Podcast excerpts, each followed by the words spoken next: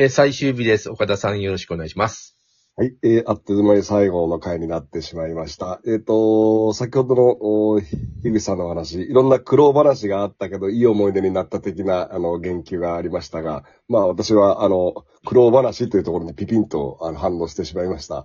樋口さん、あの、まあ、あの、時間もあと12分しかありませんけど、あの、苦労話というところから、あの、いろいろ、あの、語り、い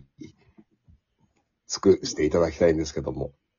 えっと、うん、あの、じ毎日その、シーンをこなすこと自体が僕にとっては相当な苦労だったことは間違いないですね。うんあの朝本当に早朝の早い時間から夜中までっていう、その、その中で常に私がそのシーンに登場してないシーンの方がほとんどないという感じで、はい、やっと終わった、こう終わった。はい、じゃあ次のシーン、はい、また樋口さんでお願いします。はい、また樋口さんお願いしますって。これがずっと続くんで、ここの波状攻撃はいつまで続くんだろうかっていう。実際その、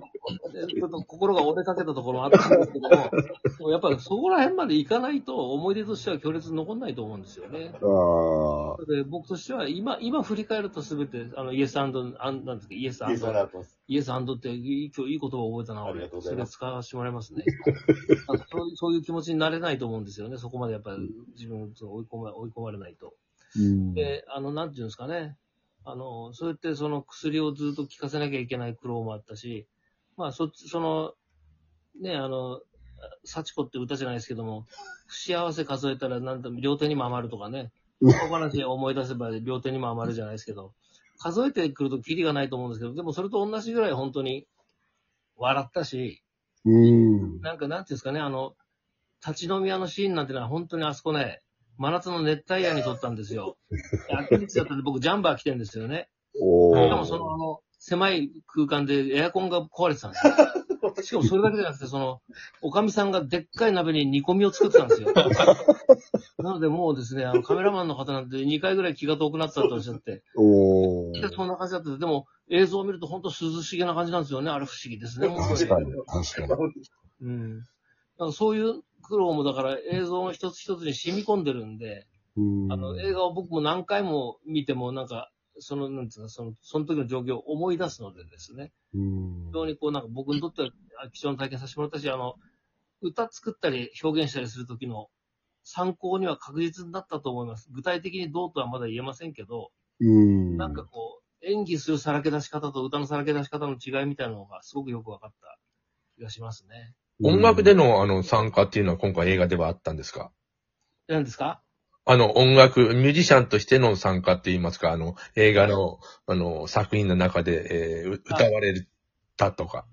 え、あの主題歌、エンディングのエンドロールで僕の曲が流れる。ああ、エンディングなんですね。あと劇版って言ってあのね、シーンの中の後ろの BGM のようなものは、僕と村上由紀さんというアーティスト二人でやりましたんで、それもあの、使われてます。はい。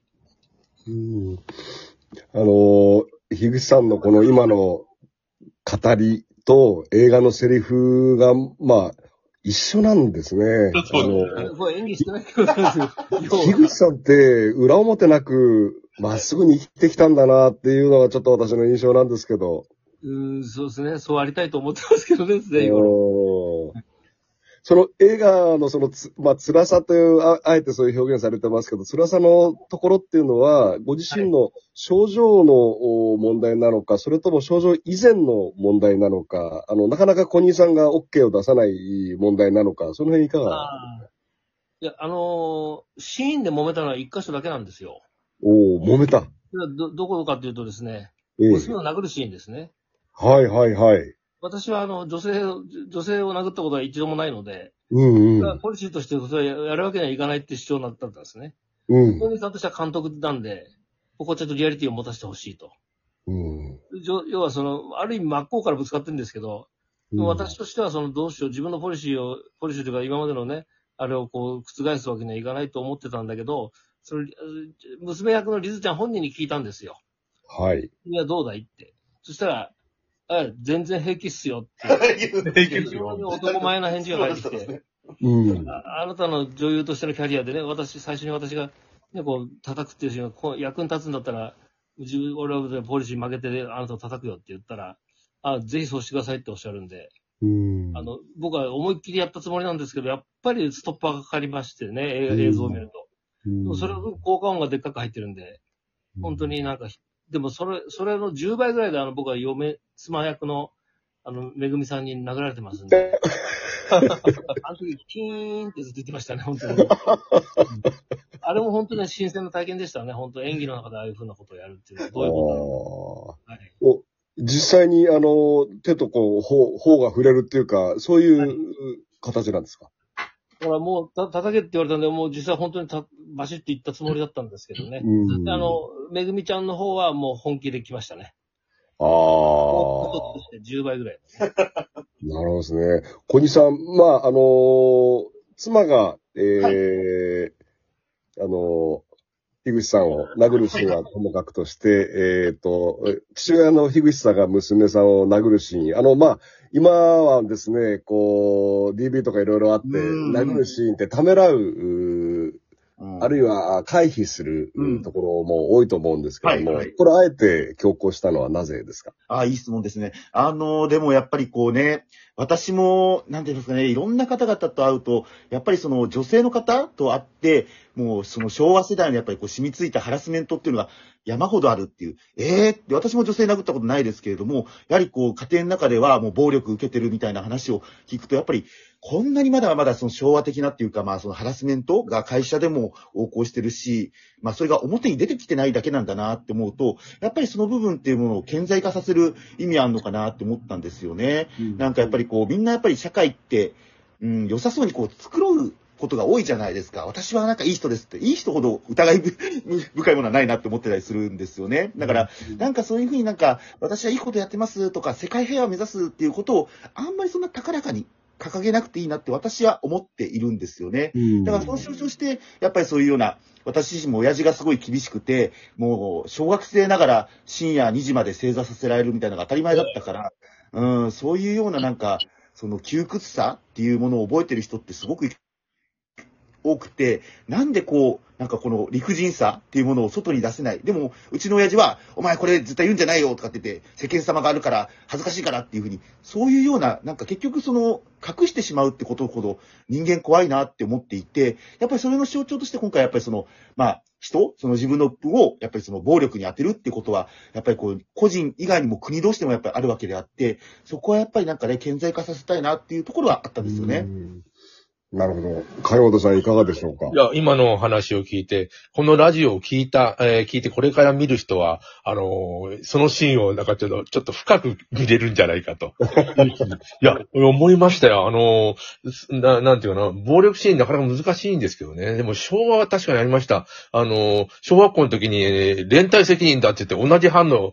やつ一人失敗したら全員ビンタされるっていうね、理不尽なこともあったし、あの、でも、でも、あまだなんかね、外に出てたんですよね、昭和の、やってもよかったから。今、確かにあの、陰湿になってるのかなっていううん気はしました。うんなんかやっぱり監視社会だから SNS もそうなんですけど、やっぱり私たちはこう常になんか監視されてるんですよね。そうすると結局やっぱりこう自己開示するっていうこととかが、やっぱりなんか悪みたいに思えるんですけれども、やっぱりすごいそういうところ、みんなやっぱりこう闇はあったりするわけですよ。でもその闇を隠すことが一番僕は怖いと思っていて、だからそこはなんかやっぱりね、この映画のやっぱりこう力でもあるし、なんか人間その光部分じゃなくて、やっぱり、なんて言いますかね、どん底があるからこそ光っていくっていう、なんかそういうところをやっぱり私は伝えてきたんですね。うん。ちょっと話題を変えます。小西さん、あの、この映画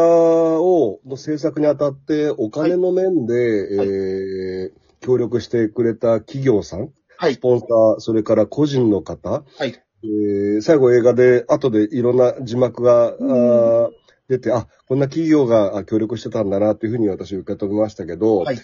えーまあ、波及効果、プラスの波及効果っていうのはなかなかまだ、あの、形には見えないかもしれませんが、制作にあたっての、その、お金を出してくれた方々、あるいは企業の思いってどんなところにあったんですか？どんなやりとりをしたんですか？そうですね。やっぱり皆さん、あの、スポンサーさんもたくさんいらっしゃるんですけれども、やっぱりまあ、その、製薬会社さんとか、その病院関係の方々は、やっぱりパーキンソン病っていう、その、なんて言いますかね、名前はわかる。まあ、マイケル・ジェイ・フォックスさんとかね、えーそういう方々がやってるっていうのはわかるんだけれども、逆に言うとその方々の生活様式とか、普段どういうことに葛藤してるかっていう、その、まあ、ある意味日常の部分っていうものがやっぱりこう伝わらないっていうことがあったので、まあ、この映画ではやっぱりその人たちがどういうふうに生活してたり葛藤してるかっていうことを描いてくれてるので、ものすごく、まあ、ちょっと私言うと、あれですけど、まあ、あの、代弁してくれてありがとうっていうふうな声が多いですね。うん。儲かると思って、収益になると思って、あの、投資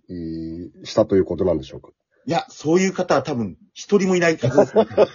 いや、本当それはなんか多分その投資とかっていう考え方だったらば、うん、違ったものに、でもやっぱりこの作品っていうものが、なんか社会貢献って言葉はあまりあれですけども、でもやはりその、うーん、なんだろうな、なんか、ある種、この樋口さんの生き様とか、なんかそういうなんか新しいことにチャレンジしてる、そしてなんかその社会を変えてもらえるっていう、そういうなんか思いがあるとは思うんですよね。うん。なるほどですね。あの、残り1分ちょっとになってしまいました。樋口さん、あの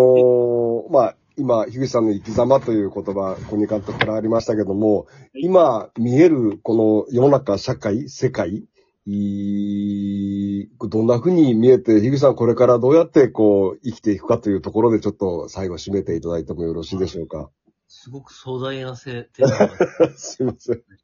私、あの、世の中って、螺旋状にし進んでいくもんだと思ってるんですよ、なぜか。螺旋状？要するに、なんか前起きたこととまた繰り返しじゃないかと思っているんだけど、うんそれは、螺旋状に少しは上昇してるんだと思いたいんですよね。うんで、また同じことが悪いことが繰り返し、また同じじゃねえか、人間なんて所詮こんなもんじゃねえかって言ってるんだけど、でも螺旋螺旋状なので、